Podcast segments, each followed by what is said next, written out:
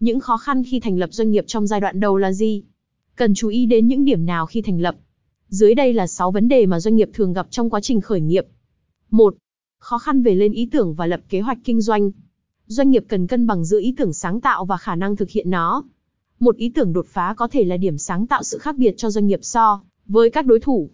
Và đây cũng có thể là lợi thế cạnh tranh mạnh mẽ nhất của doanh nghiệp. 2. Khó khăn về vốn.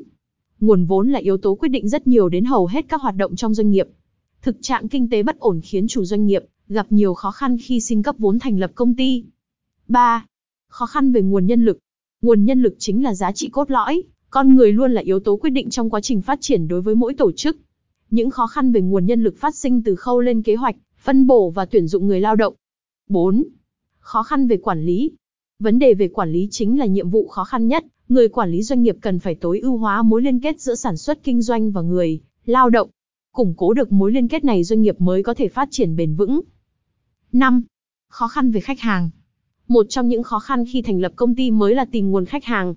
Ở giai đoạn đầu, đơn vị phải chật vật cạnh tranh với các đối thủ trong ngành bán được sản phẩm dịch vụ.